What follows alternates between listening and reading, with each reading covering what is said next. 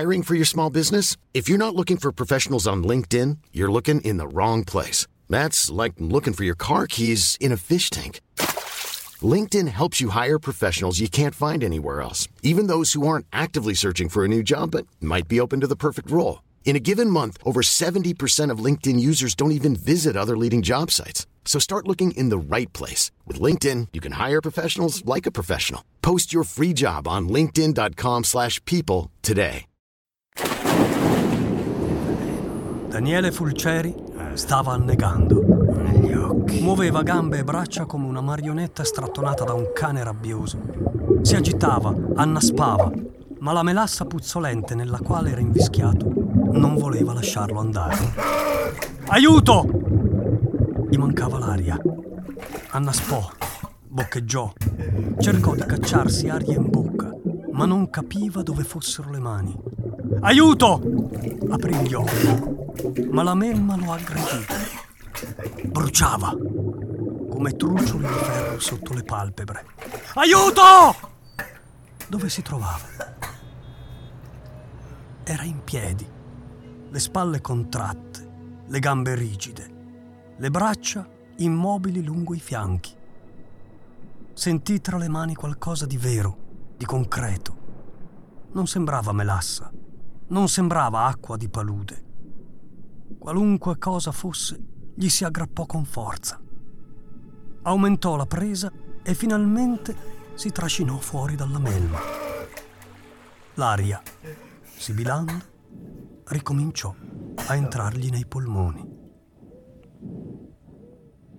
La segreteria telefonica, le email, quel messaggio, quella frase priva di senso. Lo smartphone. Lo aveva lasciato cadere come se all'improvviso si fosse trovato tra le mani una pietra rovente. Che cosa gli era successo? Cercò di riordinare le idee, ma il sapore amaro che sentiva ancora in bocca gli impediva di riflettere. Piano piano mise a fuoco la finestra, la scrivania, il fermacarte a forma di veliero e il cofanetto di legno nel quale teneva i biglietti da visita. Cose materiali però che non gli davano alcun conforto, che non erano capaci di sedare la confusione. Frugò nella memoria in cerca di qualcosa che potesse venirgli in soccorso. Attacco di panico, ansia generalizzata, stress post-traumatico. Ma gli echi del panico provato poco prima glielo impedivano.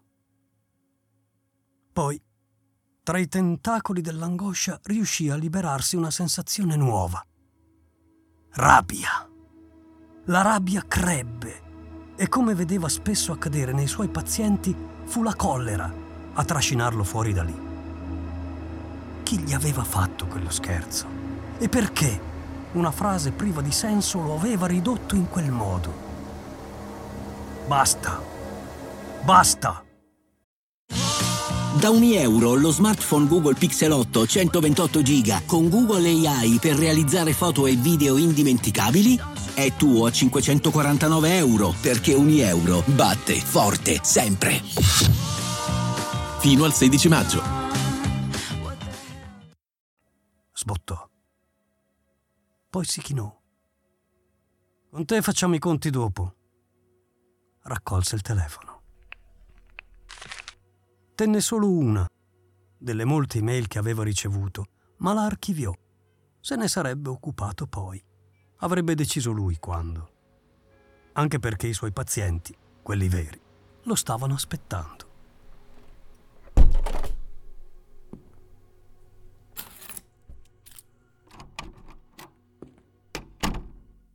La giornata iniziò trascinata da un'apatia che Daniele non riusciva a comprendere, quasi come se non gli appartenesse, come se non stesse davvero infestando lui. Era stanco e provava la fastidiosa sensazione di distacco che tante volte aveva diagnosticato ai suoi pazienti. Parlava, camminava, ma tutto avveniva con uno strano ritardo, come se la mente non andasse alla velocità giusta. Poi, poco alla volta, le cose iniziarono ad andare per il verso giusto. 2 pazienti difficili in TSO all'ospedale che richiesero tutta la sua attenzione. La possibilità di un nuovo giro di conferenze in Francia che si concretizzava e gli appuntamenti del pomeriggio che mostravano progressi notevoli. Anche la seduta di ipnosi con la vedova Costi diede risultati migliori di quanto avesse pensato. Eppure, da qualche parte strisciava dentro di lui una sottile inquietudine alimentata da quanto accaduto la mattina. Un paio di volte si sentì osservato e in almeno 3 occasioni gli parve di vedere la stessa persona che lo seguiva, lo stesso uomo scuro che lo pedinava. Una presenza fastidiosa ai margini del campo visivo, come un'intuizione che non ne vuole sapere di trasformarsi in un'idea. La prima volta vide l'uomo nel riflesso del vetro sull'autobus, la seconda volta in uno di quegli specchi piazzati agli incroci delle strade e la terza fuori dall'ascensore del condominio, riflesso nello specchio alla fine del corridoio dietro di lui. Tutte e 3 le volte si girò allarmato. Tutte e 3 le volte non vide nessuno se non un sedile vuoto, un marciapiede libero e un corridoio deserto. Perciò, alle 18:30, quando l'ultimo paziente se ne fu andato, Daniele Fulceri decise di riprendere davvero in mano la sua giornata, rimettendo a posto le cose.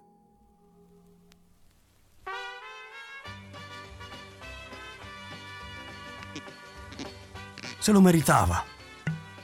Bevve quasi una bottiglia intera di ribolla e quando andò a letto, del messaggio, della strana voce e dell'inquietudine che lo aveva accompagnato per tutto il giorno, non v'era più alcuna traccia.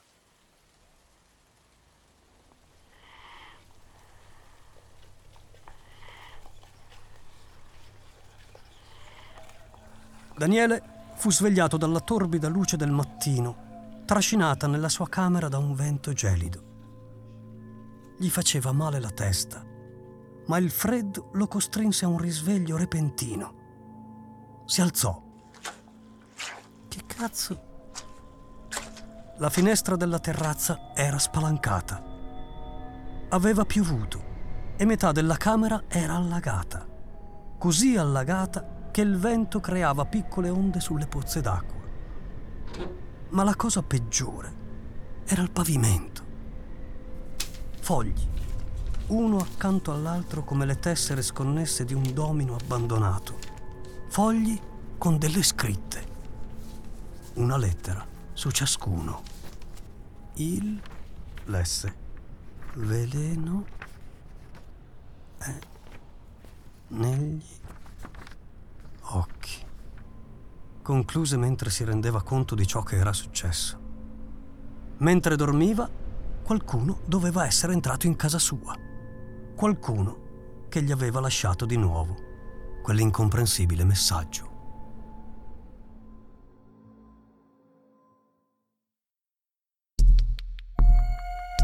La casa nella notte è una serie originale Fortune, da un'idea di Maico Morellini, interpretata da Enrico Salimbeni. Ascolta la serie completa solo sull'app Fortune Podcast o su Fortune.fm.